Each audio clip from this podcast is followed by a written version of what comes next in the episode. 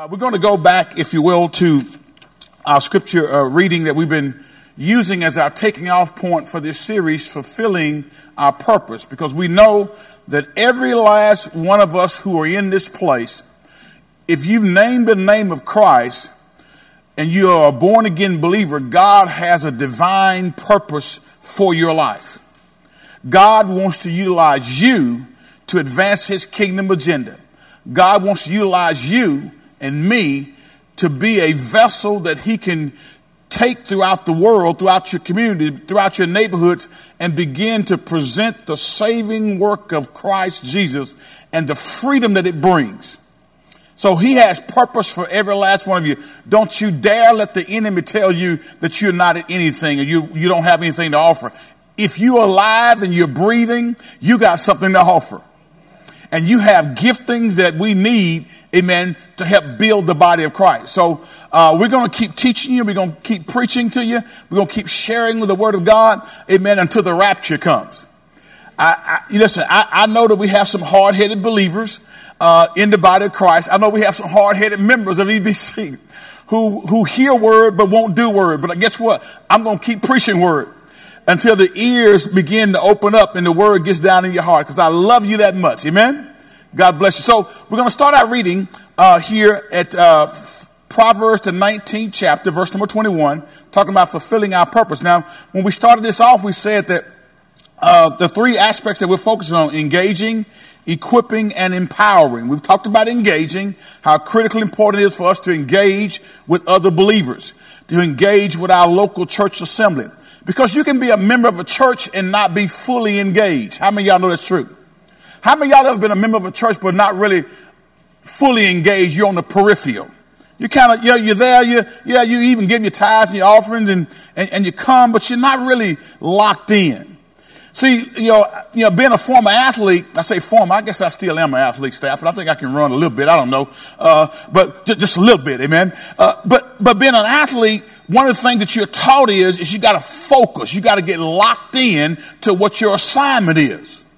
Amen? And so many times in the church, uh, guys, we don't get locked into what our assignment and what our purpose is. But God says, I need you to be engaged and I'm going to help equip you and then I'm going to empower you. We talked about engaging, we talked about equipping, and we're talking about empowering today. We're going to talk about empowering the power source that enables us to be efficient and effective in advancing the kingdom agenda. So let's go back to Proverbs 19, verse number 21, because God has a word for every last one of us in here. The text says that you can make many plans, but the Lord's what? Purpose will prevail.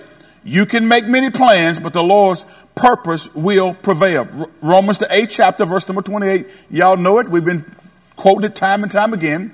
And we know that God causes everything to work what?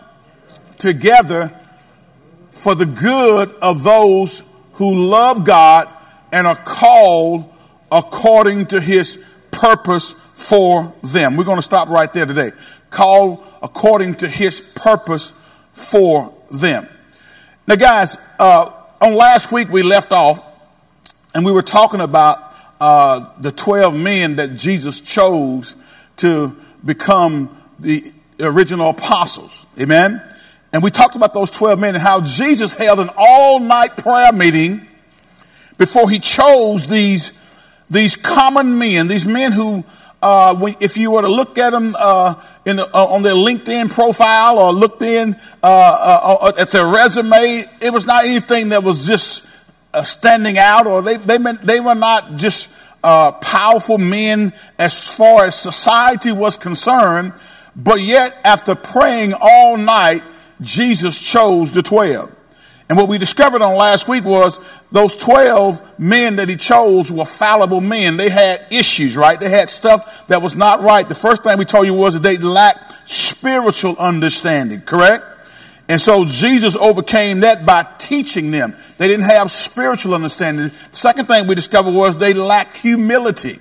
These guys lacked humility. They were, they were trying to jockey for who was going to be the greatest in the kingdom. They want to know who's going to sit on his right hand and his left hand when they get to the kingdom. Amen. So they lack humility. So Jesus had to teach them by way of example, by girding himself with a towel, stooping down on, on, on the floor and begin to wash some nasty feet. Can I get a witness? Teaching them how, if you're going to be great, you got to first of all learn how to serve. And there are a lot of folks in ministry, guys, who don't learn, don't know how to serve, don't want to serve. They just want to be served.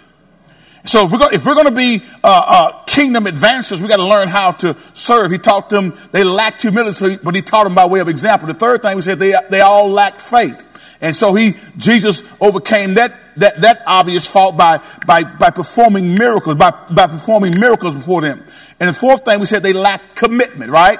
And so how did Jesus overcome that obvious fault? By prayer. And lastly, they all lacked power. Amen. How did Jesus overcome their lack of power? He sent them the Holy Spirit. That's where we left off.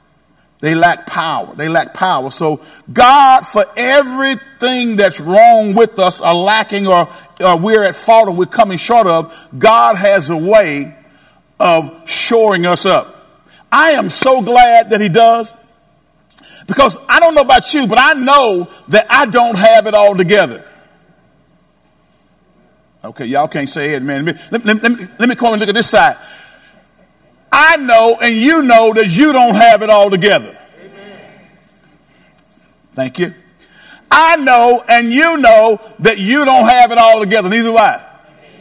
All right, good, good. We, now we're cooking with grease now, baby. Amen. I need y'all to hear me today. Guys, we don't have it all together. But where we are weak, he is strong. God is able to come in and to, to help us get to where we need to be. Now, guys, uh, if y'all remember, uh, before we get into the, the meat of this text today, I want to, you know, those that went through the Kingdom Disciple study uh, know that we learned from that study that one of the most dynamic, influential churches of all time was the church that was described in Acts chapter 2, verses 41 through 47. Let's go there right quick, and we're going to read Acts chapter 2, verses 41 through 47. Amen. One of the most dynamic churches of all time. The text says this, those who believe what Peter said were baptized and added to the church that day about 3,000 in all. Can you imagine that one sermon preached and 3,000 souls coming to Christ? What if we held a revival here at EBC and through that revival meeting, three night revival or one night revival, 3,000 souls came to Christ?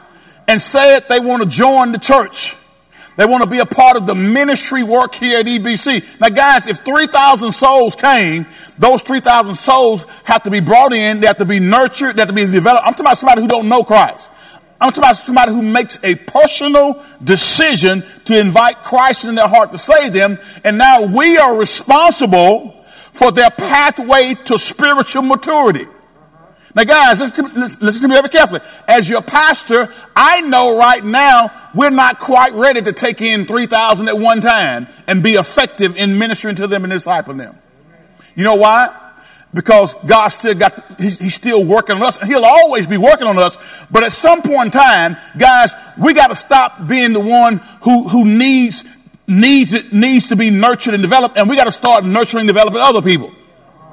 We got to grow in our faith to the point to where I can assign five people to you and you won't mess them up. Hello? Because some of y'all, if I, if I assign one person to you, uh, they, they're going to be with you for two weeks and then they're going to be out of the church. Because you have not, you failed to actually commit to being discipled yourself. Hello, somebody. Watch this. Those who believe what Peter said were baptized after the church that day, about 3,000 all. Next verse says what? Let's read. All the believers devote themselves, all of the, all of the believers, all the believers, everybody say all the believers. Say it again, say all the believers. All the believers devoted themselves to the apostles' what? Teaching and to fellowship and to sharing in meals, including the Lord's Supper and to prayer. Next verse says what? A deep sense of awe came over them all and the apostles performed many miraculous signs and wonders. Next verse says what? Let's go.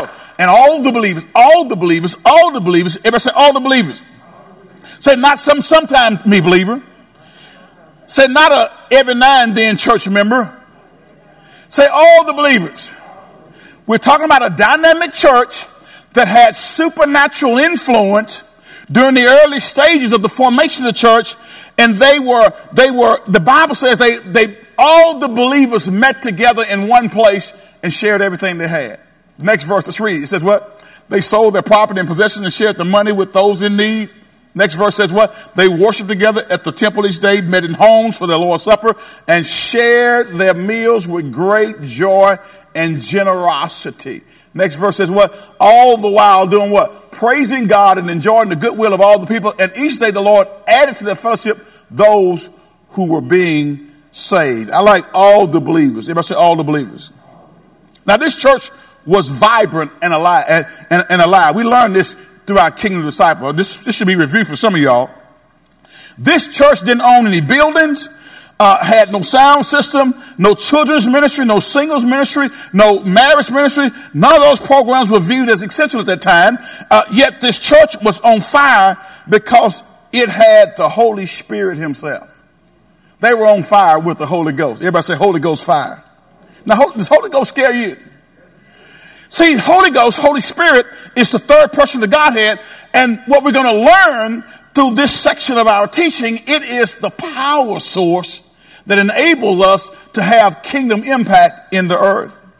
So, so this church had the Holy Spirit. This church was influential in living out the reality of being Jesus' disciples. This church was impactful by following through. Y'all should remember these guys by following through with four spirit inspired experiences that are necessary, amen, that, that, are necessities for churches that would follow Christ in kingdom discipleship. Remember these four things. Number one, outreach. And we said outreach is the process of taking the church and its influence out into the community.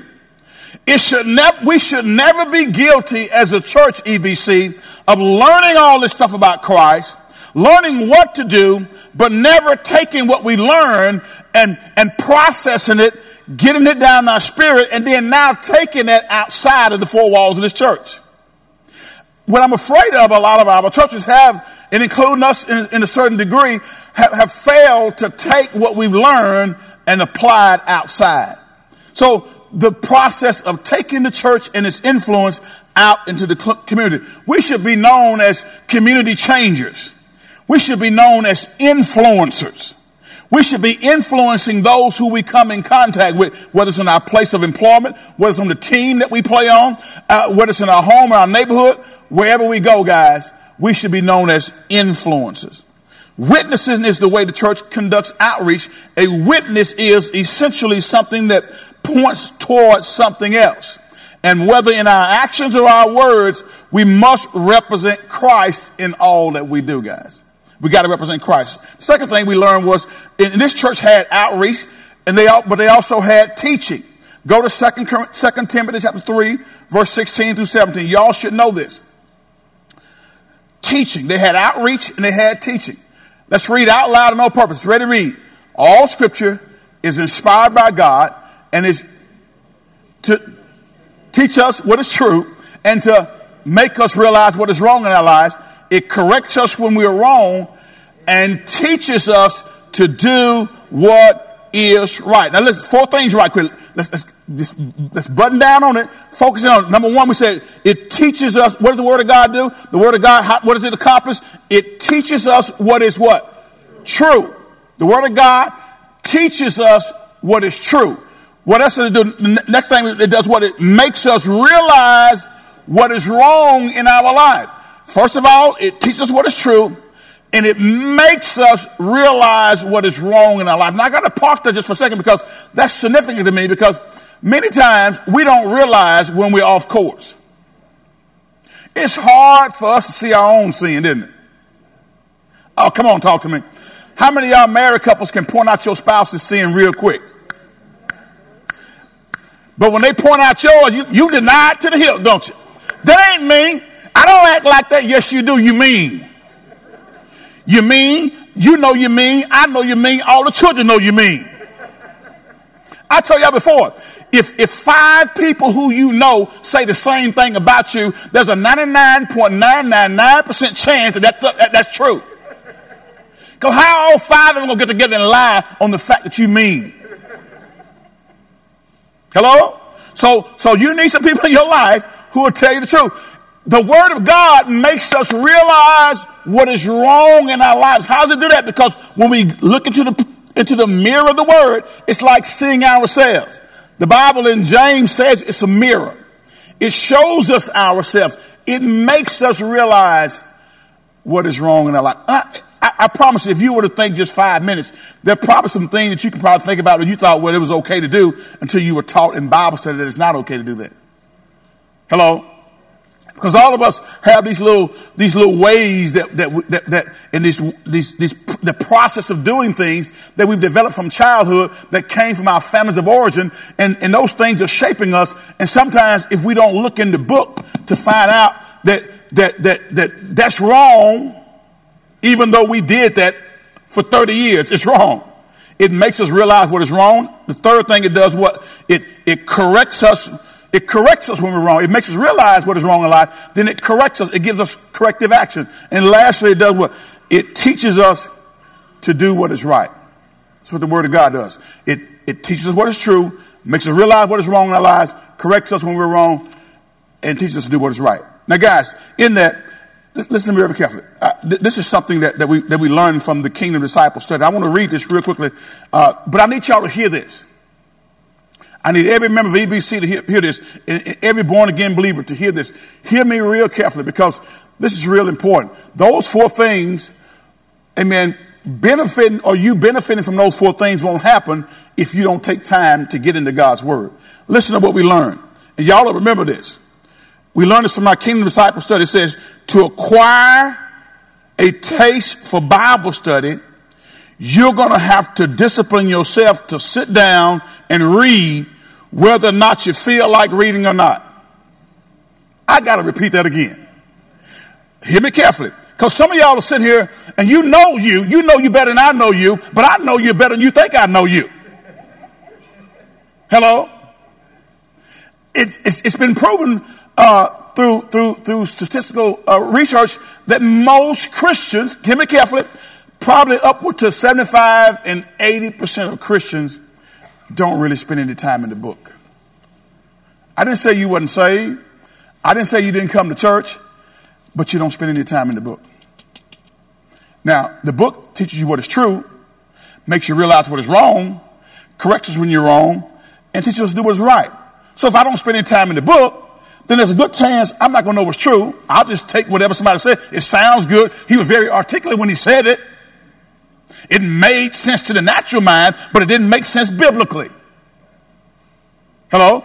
And because I don't get in the book, I don't know what's true. I don't, I, I don't realize what's wrong in my life. And, and, and, I don't, I'm not being corrected. I keep doing the same stuff. And, and I don't, I'm not being taught what, what is right. He said, we, he says that we learn this. The more time you spend in the word, the more you'll understand. And the more you understand, the more you'll want to read. You know you're becoming, listen to me carefully. You know you're becoming a kingdom disciple when you're in the word day by day. All right, now watch this now. You know that you are a kingdom disciple. Hear me carefully. When you're in the word, what? Day by day. Flip back over to Second Timothy chapter 3, verse 17 again. Look, look at the latter part. You know you are uh, in the word when you or you know you're becoming a kingdom disciple when you're in the word day by day. God uses what? He uses it to prepare and equip his people to do every good work. God uses the word to prepare and equip his people to do every good work. Now watch this. I got to ask this rhetorical question. If I'm not in the word and the word is the way God prepares and equips me to do every good work, then I'm not going to be prepared and equipped to do every good work if I'm not in the word. Can I get two amen out there? The last part it says, listen, listen to me carefully. He says, you know you're becoming the kingdom disciple when you're in the word day by day. Instead of waiting until Sunday so that somebody else can feed you, you're learning to feed yourself. You're reading scripture, meditating on it, and asking the Holy Spirit to guide you. Listen to this last sentence. When the word of God is precious to you, you're on your way. Listen to this. Church should light the fire, but you got to fan, you got to fan the flame. I got to read that again. Church should do what? Light the fire, but you must fan the flame. See, the church is come with what we come to get exhorted. We get, we get, we get to be encouraged. We get to draw strength from one another. But guys, when you leave here, you got to do something. So if you're struggling in that area, and we know that God uses it, what is it? Excuse me? Okay, we, we got to teach this morning. What is it? God uses the word to prepare and equip his people to do every good work. Is it any wonder that you're not prepared and equipped? Hear me carefully. You're not prepared and equipped because, come on, God, let's be honest. You struggle to get into the word. But we start off by saying, whether you feel like it or not, sit down and, and tell your body, flesh, you are not in control. Flesh, I know you want to watch the ball game, but you committed to give time to God. Flesh, I know you want to watch this reality mind numbing, mind numbing bachelorette and bachelor. Oh, some of y'all say, Pastor, you picking on me now. How, how in the world? I, I want to ask you a question.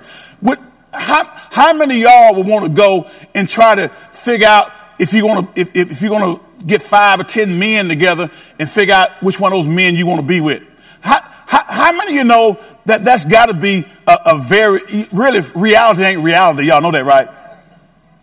Now, some of y'all, some of y'all look at me like right now, that, that pastor, you know, are you saying is, listen, I, am saying some of the stuff that we watch on television, we got to be careful what we allow to come in our ear gates, in our eye gates. And so, so some of the stuff we're watching, we, we will put that above our time with God and His Word.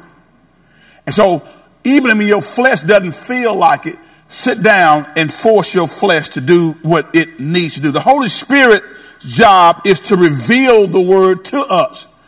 In John 14 and 26, Jesus told his disciples that the Holy Spirit will teach you everything and will remind you of everything I've told you. That's what, that's what Jesus told his disciples. The Holy Spirit.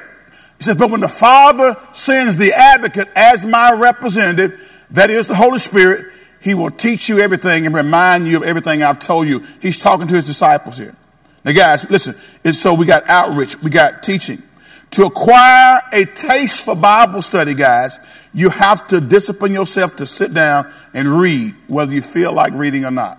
And the more you read, the more you become gravitated toward it. And I told you before, even if you struggle with understanding, maybe you have trouble reading, but connect with somebody else. You can get the Bible on tape where you can, where if, if, if, you have trouble reading, you can get the Bible on tape where you can, you can, you can, you can listen to it as you go along in your car. Most of these new, uh, uh, these translations of the Bible, the electronic version, uh, on these iPads, it also has a, um, a, voiceover that, that reads the scripture to you. And then you also can connect with somebody else who y'all can pair up and be accountable to one another.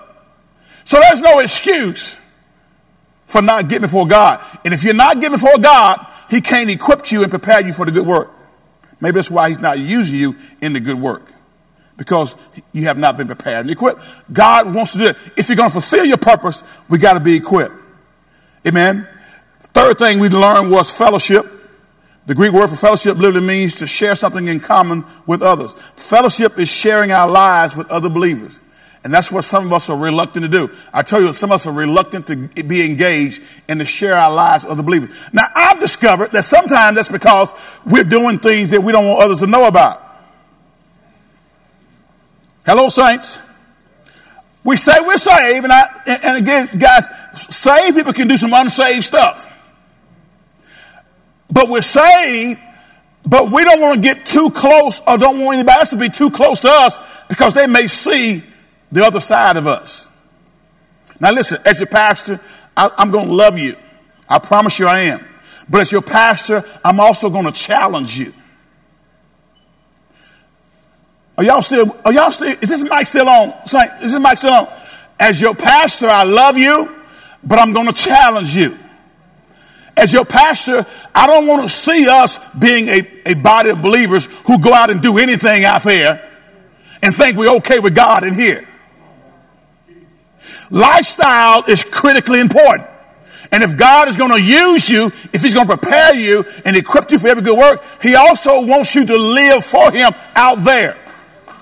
Now, some of y'all listening to me uh, via live stream or here in the sanctuary, some of y'all looking at me and you know that your heart is not into pursuing God.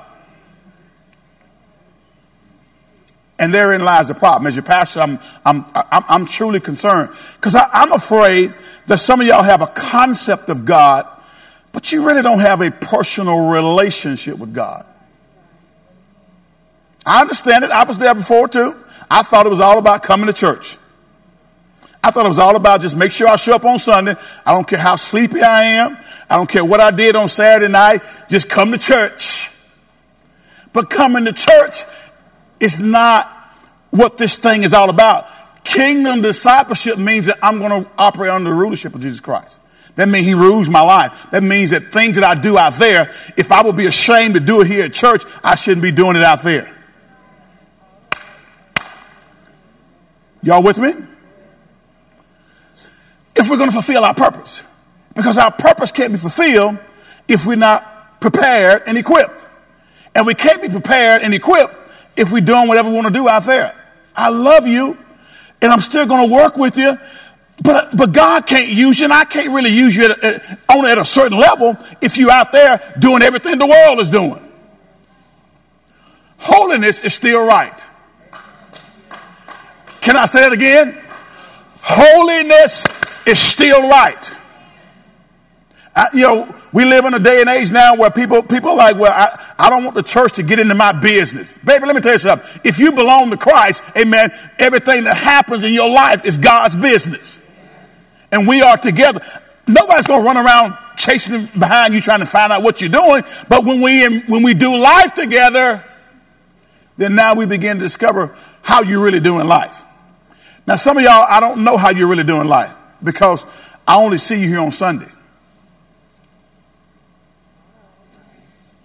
Let me say it again. The, most of us, I, I, don't necessarily know how you're doing life because I only see you here on Sundays.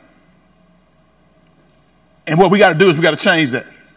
I'm not talking about just coming to meet because I'm talking about doing life together. They were engaged.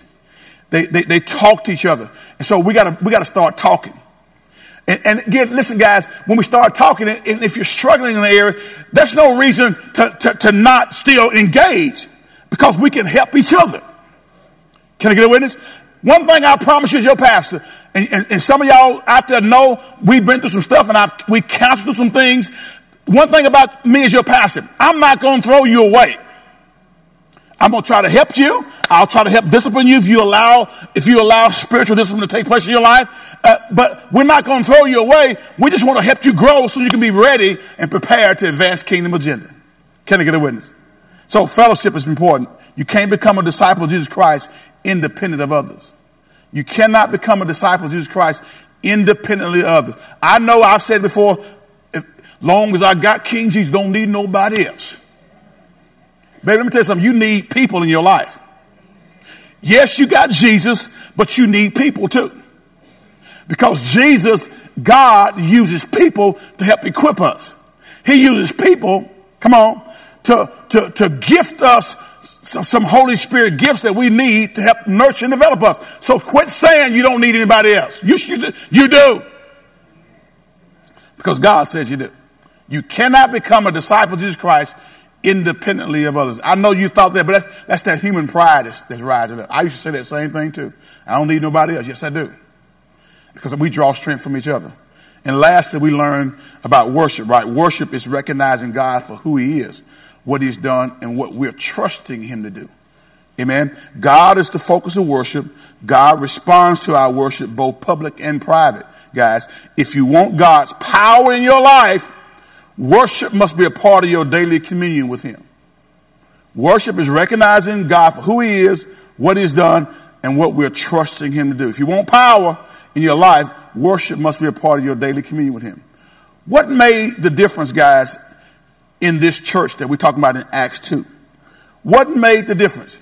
They were empowered by the Holy Spirit. Now, guys, a lot of us have a lot of confusion about the Holy Spirit. And what I want to do in this section, I won't finish it today, but I want to start off by giving you a glimpse into what it means to be empowered by the Holy Spirit. Because most of us, if we're honest about it, we've been trying to do this Christian life in our own strength. Just buckle down. Just get before the Lord and mm, I'm gonna, I'm gonna, I'm gonna will my way into it. And we've left the Holy Spirit out. We left the power source out. We haven't even begun to understand what God wants to do in and through us by way of His Holy Spirit. And that's what we want to get to today. Amen. A church can have an established structure, large buildings, and a multitude of programs, but if the Holy Spirit isn't free to lead people in an ongoing process of discipleship, the church itself, guys, is actually getting in the way of God's kingdom goals for his body to believe. We learned that in kingdom discipleship, didn't we? Yep, that should be familiar to y'all. Read that, read that with me out loud, no purpose. A church can have an established structure, large buildings, and a multitude of programs. But if the Holy Spirit isn't free to lead people in an ongoing process of discipleship, the church itself is actually getting in the way of God's kingdom goals for his body of believers. Y'all, listen, guys. Churches must focus on discipleship, not just membership. And guys, if the honest truth be told, we've fallen into this worldly way of evaluating the effectiveness of the ministry. If a ministry is a mega church and they're averaging over 2,000 of, of 3,000 people on a weekend service, we think that's a successful church. Right? Because we've been accustomed to evaluating effectiveness and whether or not it's godly based on the size. But guys, there, there, there, is, there is kingdom work happening in a, in, a, in, a, in a 25 member church. There's kingdom work happening in a 100 member church. There's kingdom work happening in a 450 member church. Don't get suckered into evaluating the effectiveness of ministry based off of size. There are a lot of folks go to mega churches, they go in, they come out. I'm not criticizing mega because we want to meet we want to reach as many people we can. But the, the reality is, guys, as the larger you get, it's easier to hide. It's easy to not be engaged. You can say, Oh, I go to this church. Well, you go in, nobody knows you're not really involved. You go in and you, you, you worship and you leave. And some people want that. They don't want any responsibility or accountability. But as your pastor, Hear me, hear me, look at me. Y'all got the wrong pastor. You came to the wrong church. If all you want to do is come in, I don't want nobody to bother me. Stop, pastors, have the members stop calling me, asking me how I'm doing. What are you just trying to engage? They're trying to do what they've been taught to do. And really, you don't even know that you need it. If you knew that you need it, you wouldn't be saying what you're saying when they do call you. See, we're about accountability and we're about transforming this body into, into to more than just thinking about membership.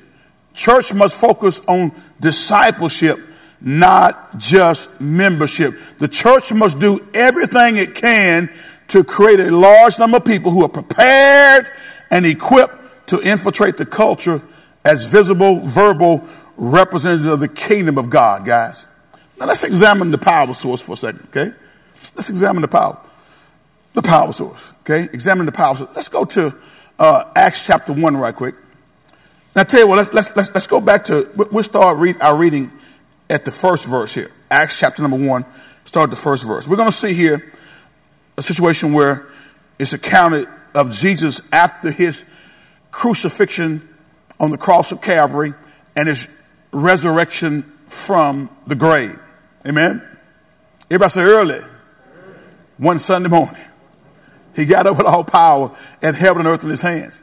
But now, he spent some time down here on earth. The text says in my first book, I told you, Theophilus, about everything Jesus began to do and teach.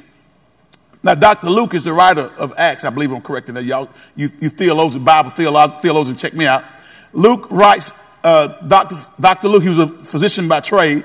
He writes this letter. He says, until the day he was taken up to heaven after giving his chosen apostles further instructions through what?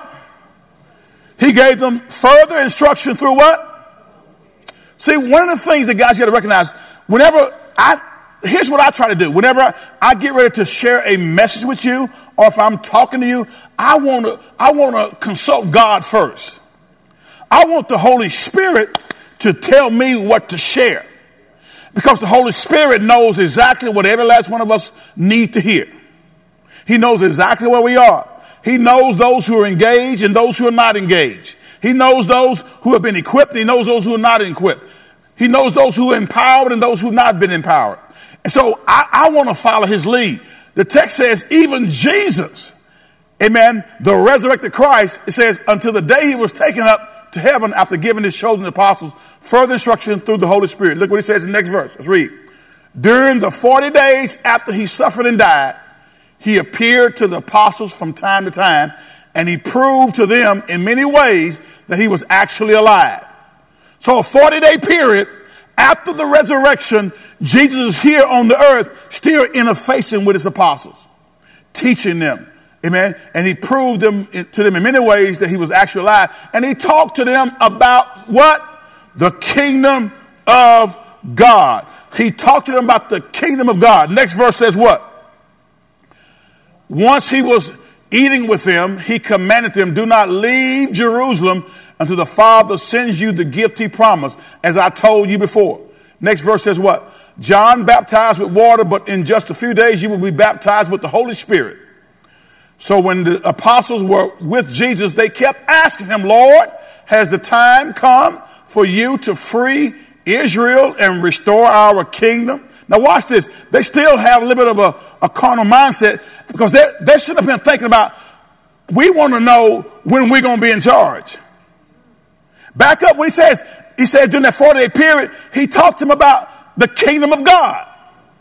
And see, what a lot of people don't realize is that before there is a physical kingdom that comes, there has to be a spiritual kingdom that's established.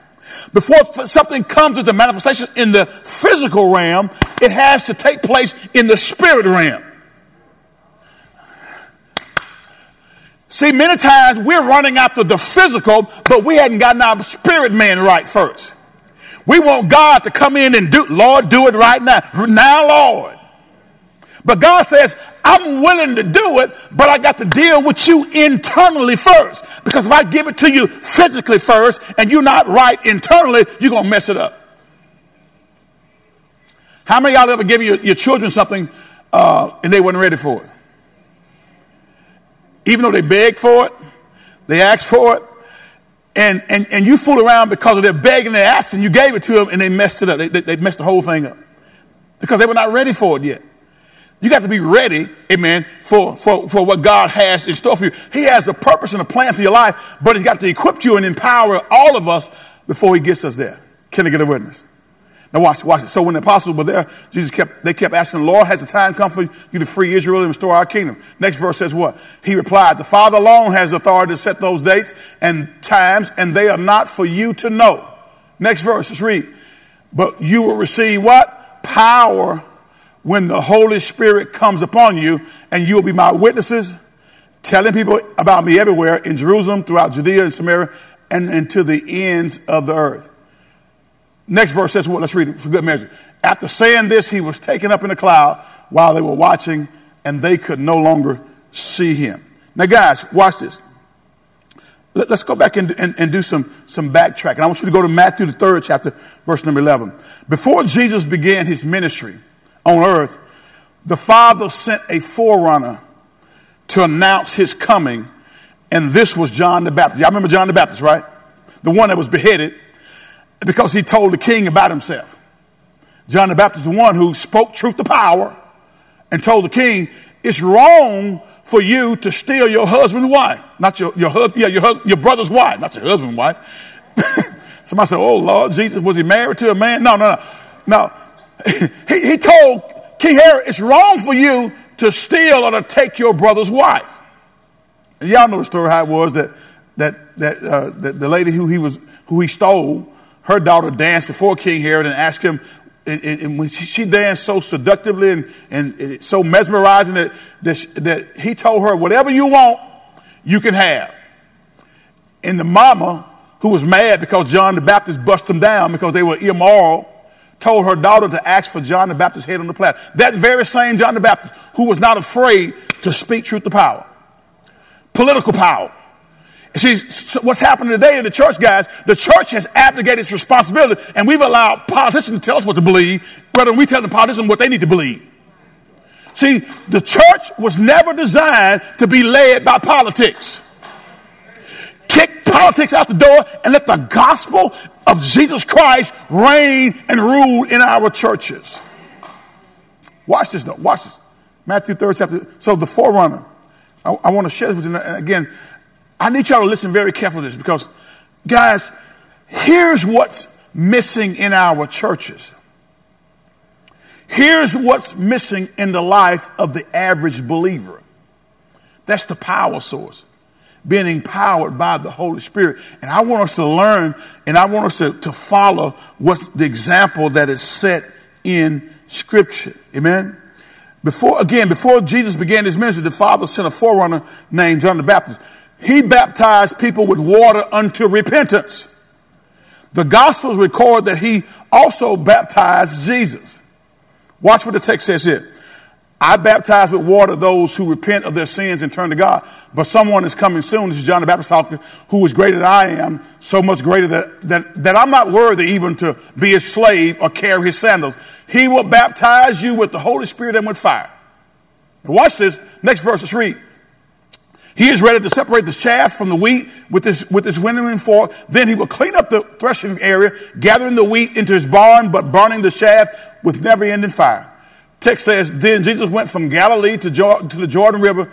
He went there to what? To be baptized by John. Text says the next verse. But John tried to talk him out of it. I am the one who needs to be baptized by you, he said. So why are you coming to me? Text says what? But Jesus said, it should be done, for we must carry out all that God requires. So John agreed to baptize him. Now, guys, let's park there just for a second. When we read about this, our process of, of reason immediately go into action, and, and, and, and we, we ask ourselves, just like John the Baptist asked, why did Jesus need to be baptized?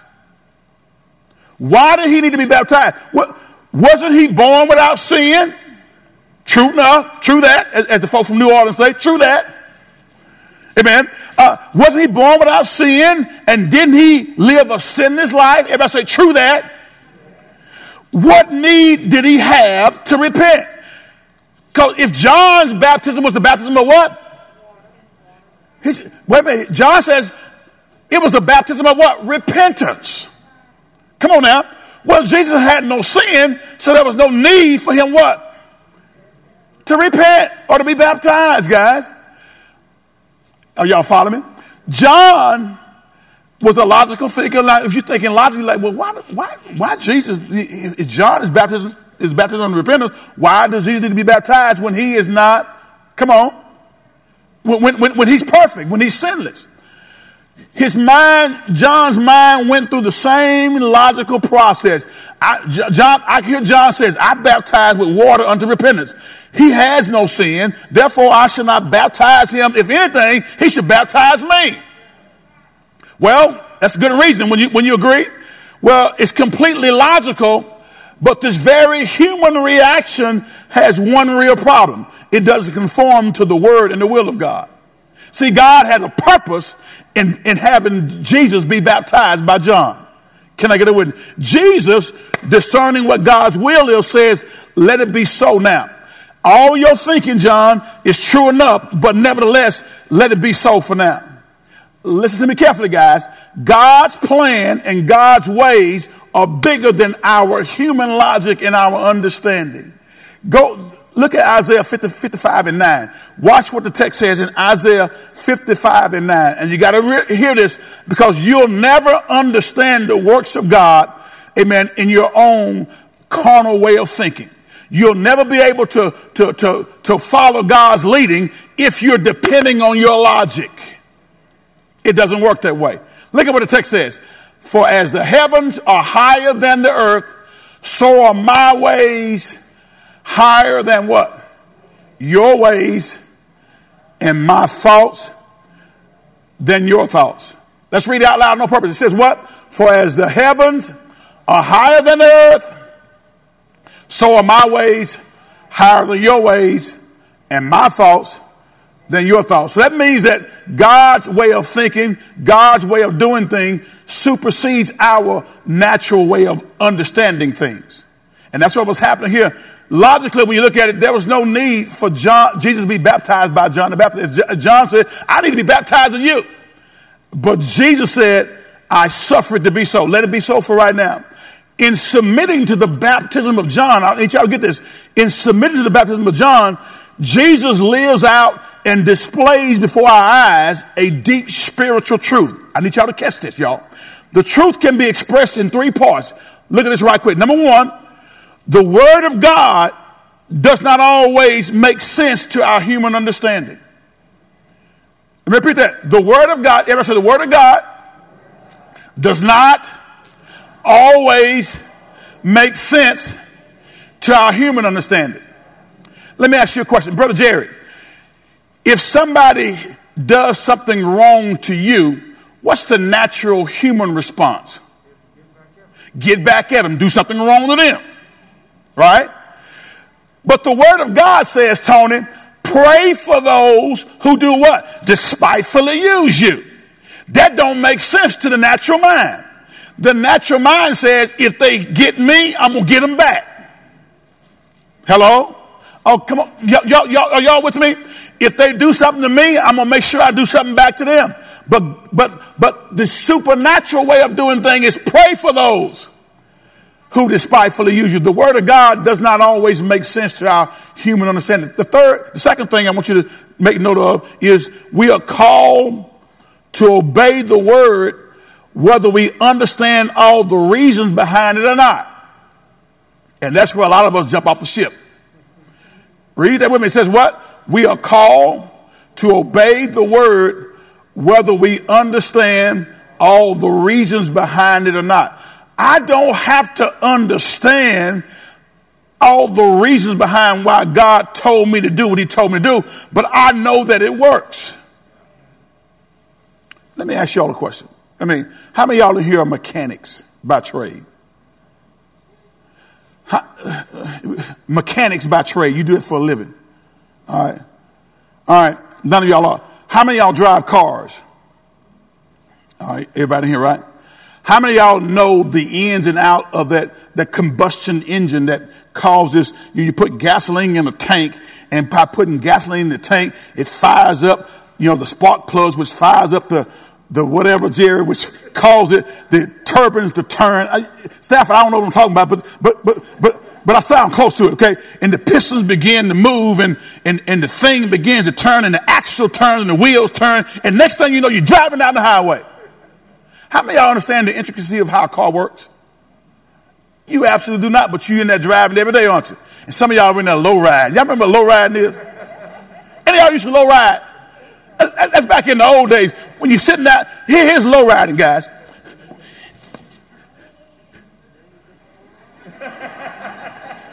You don't know what low riding is? Robert, I know you know what low riding is. Y'all remember that song about uh, uh, Diamond in the back, some rooftop, digging the scene with the gangster lean. Ooh, that's old school. Some of y'all got a gangster lean. You don't understand it, but you use it.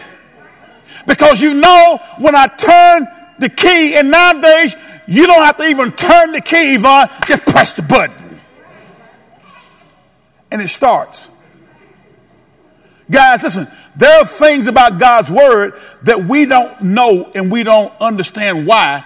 But if we will be obedient to the word of God, even when we don't understand the word of God, we don't understand the whys behind it. But God said, if you just trust me, I will make a way for you. If you'll just stop doubting me and take me at my word, faith coming by hearing and hearing by what? The word of God. Many of us in here aren't obedient because when we don't understand something like, even like John the Baptist, Jesus had to tell him, suffer it to be so for right now. He said, really, John, what you're saying is true, but I'm setting an example. I'm, I'm, I'm, I'm, I'm, I'm obeying my father's word. My father sent me from heaven and told me to go be baptized by John in the Jordan River. And he was being obedient to the word. We all call to obey the word, whether we understand all of the reasons behind it or not. Third thing I want you to make mental note of. By stepping out in faith and humbly obeying the word, we come to a deeper experience of both its truth and its power. I need y'all to read that with me. Come on, let's go. It says, What? By stepping out in faith and humbly obeying the word, we come to a deeper experience of both its what? Its truth and what? And its power. Now, guys, guys, in spiritual things, hear me careful. In spiritual things, the pathway to understanding and truth is not by way of human knowledge and by human reason, but by way of obedience. Humble obedience to the word of God. See, many, many of you all get tripped up, and I used to be this way too. I'm trying to figure out what God's going to do. And God says, I didn't ask you to figure out what I'm going to do or how I'm going to do it. Just trust me that I will do it. See, the Bible says when we pray, say unto the mountain, Be thou removed, be thou cast in the sea, and do not doubt in our heart, but believe the thing which we say it shall come to pass, we'll have what we say. That's the God kind of faith in action. In other words, God, I don't know how you're going to do it, but I just trust that you can and you will do it. God, I don't know. And I, am not sure how you're going to get me out of this trap that I, that, I, that I got in myself because of my poor decision. But Lord, I trust that you will make a way somehow. Lord, I trust, amen, that you love me enough to not throw me away. And he does, guys. It is agape, unconditional love. So, in spiritual things, the pathway to understanding and tr- truth is not by human knowledge and reason, but by way of obedience. Humble obedience to the Word of God. Without the anointing and infilling of the Holy Spirit, there can be no true ministry. I'm going to say that again. Without the anointing and infilling of the Holy Spirit, there can be no true ministry, guys. Amen. In spiritual things, the pathway to understanding and truth is not by way of human knowledge and reason, but it's by way of obedience. The Bible says this if you're willing and obedient, you'll eat the good of the land. You can be willing but not obedient, you won't eat the good of the land. Come on. There are a lot of us have, have, have been in seasons in our life where we, we wanted to, but we were, we were, we say we were willing, but we were not obedient. Willing, if you're willing and obedient, the Bible says you'll eat the good of the land. Jesus lived out this deep spiritual truth before our very eyes. He receives the word of God when human reason can't grasp the necessity of it. He obeys it nevertheless, and the word of God proves itself to be both truth and power, guys. In his own baptism, Jesus revealed a pattern of action whereby any Christian can enter in and experience the baptism of the Holy Spirit. Now, I'm, I'm going to share this with you, and I'm going to stop here because my time is up. But guys, one of the things we got to realize is this this pattern that Jesus set for us moves through the three phases of truth I shared with you a while ago, okay, uh, which are portrayed in Jesus' own baptism. Uh, think about this for a second.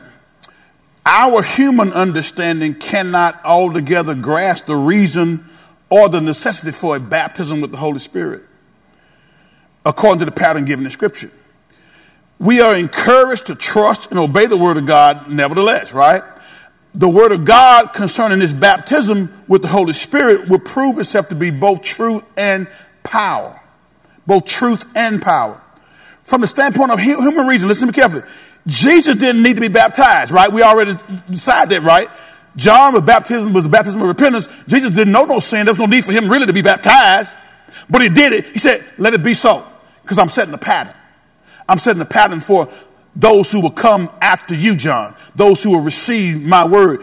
Amen. From, from, so from a human standpoint, they don't, they don't need to be baptized. He had no sin. So why baptize unto repentance? Likewise, for someone who is already a Christian, uh, the baptism with the Holy Spirit has a similar, quote, unreasonable aspect. Some people say, well, I'm already saved, Pastor. And the Bible tells me in Romans 8 chapter verse 9 that, that those who don't have the Spirit of Christ don't, don't, don't know Him. So I got the Spirit of Christ if I'm, if I'm saved, right? That's true. Yeah, you're exactly right. And, and so that, that's good too. And, but, but, but you got to realize and understand something that it goes beyond just that. All right, I'm saved and I, and I'm going to heaven and I have the Holy Spirit because I got the abiding presence of the Holy Spirit. Why are you trying to tell me there's another power source? It's not another, it's one that we embrace more to be filled with the Holy Spirit. See, the, the, the, New Testament church was able to accomplish, hey, Brenda, what they were able to accomplish because they were empowered by the Holy Ghost. And whenever you try to do ministry in your own strength with just ministry strategy and protocol, but no power source, you will soon, amen, run into a brick wall. Because we were never designed to do this ministry work apart from the power, the empowering presence of the Holy Spirit on the day of Christ's ascension, every one of the apostles could have made the same argument that some Christians make. Well, you know, I'm saved. I invited Christ into my heart to save. Pastor, you've already told us that, that everybody that's born again has the abiding presence of the Holy Spirit. Because Romans 8 and 9 tells us if you don't have the Spirit of Christ, which is the Holy Spirit, then, then we can't, we're not here. So I, obviously I have the Holy Spirit in me. But then, so, so why is it necessary to go a step further to be, in, to be filled, to be baptized with? Well, let, let, let me show you something. See, the, the, disciples on the day of Pentecost, hear me carefully. Jesus told them before the day of Pentecost, go and wait in Jerusalem, in Jerusalem, until you be empowered from, from where? On high. Now go, to, go with me, if you will, to John, the 20th chapter, and I'm going to stop here, verse number 22. Those very same disciples who Jesus told to go and wait in Jerusalem until you be empowered from on high, look at what happened here to them in John, the 20th chapter. Before he told them to go wait. Then he breathed on them and said, What? Receive the Holy Spirit. He breathed on them and said, What? Receive the Holy Spirit. Now, if Jesus said, Receive the Holy Spirit, don't you think those guys received the Holy Spirit at in time? Absolutely. But he knew that there was going to be an ushering in of the Holy Spirit, amen, into the earth realm at a level, amen, that would empower them to do the work of ministry. Now, guys, on next week, we're going to talk a little bit more about that empowering source. We're going to look at the day of Pentecost. We're going to look at what transpired. And we're going to look and see that if we really, as a church, want to, to have significant kingdom impact like the early church, we got to receive the infilling of the Holy Spirit. I like what Paul said it and I quote it all the time as I go to my seat. In, in Ephesians, I think it's the fifth chapter, maybe verse, around verse number 18, he says, Be not drunk with wine, wherein is what? Excess, but be what? Filled with the Spirit. He's talking to people who are already born again. He's talking to the church. Do not be drunk with wine because that will ruin your life. Instead, what? Be filled with the Spirit. I'll tell you before, I, I, when I first saw that comparison, I'm like, why is Paul using drunkenness to compare that with being filled with the Spirit? It puzzled me for a number of years. Then all of a sudden, you know, I started thinking, you know what? That is an absolute perfect comparison. Because when you are drunk, that means you're under the influence. Let me say, every Christian who listens to me right now, if you're getting drunk, you're in sin.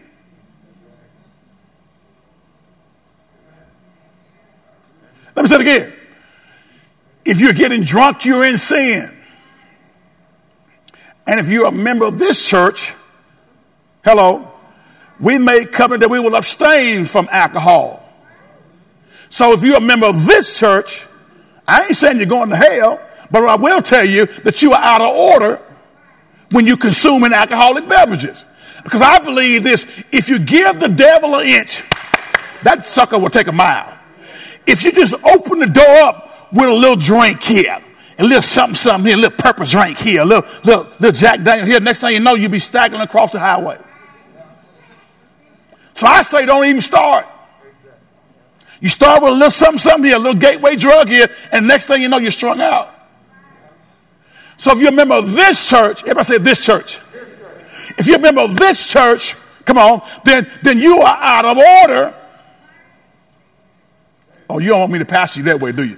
Pastor, get out of my business. Pastor, no, no, no, no, no, no, no, no, no, no, no, no, no. I didn't say you were going to hell. I just said that that that that I would rather your mind be solidly focused on the things of God, and it cannot be fo- solidly focused on the things of God when it's being influenced by some outside substance that's coming into your body. And I want my mind to be fully focused on God at 24 7. Be not drunk with wine, where it's, it's a perfect comparison because wine and strong drink will control you. The Bible says, be not, it says, wine is a mocker and strong drinking is raging, and whoever is deceived thereby is not wise. I want to be wise. And I can be deceived by something I'm putting in my body thinking it's okay because I'm just doing it in moderation. I had a guy tell me this 30 years ago. Uh, we were talking about marijuana. He said, man, ain't nothing wrong with it just as long as you do it in moderation. Next thing you know, he was strung out on crack cocaine. But it started with a little moderation. I'm just trying to help somebody in here. I'm trying to help somebody out there. God loves you, but no matter where you've been, what you've done, we still love you. We're not judging you. We're just judging the wrongness of an action and saying, hey, let's come together and let's do it God's way. Don't be drunk with wine, which is excess, but be filled with the Spirit. And when you feel with the Spirit, that means you're controlled by the Spirit. You, can, you know when you feel, amen, when you are living a certain way. And we're going to talk about the Holy Spirit. We're going to talk about the church at Acts and look at the example that is seen in this church in Acts 2 and how great of an impact they had because they were empowered by the power source, the Holy Spirit in their life. Every head bowed, every eye closed. Father,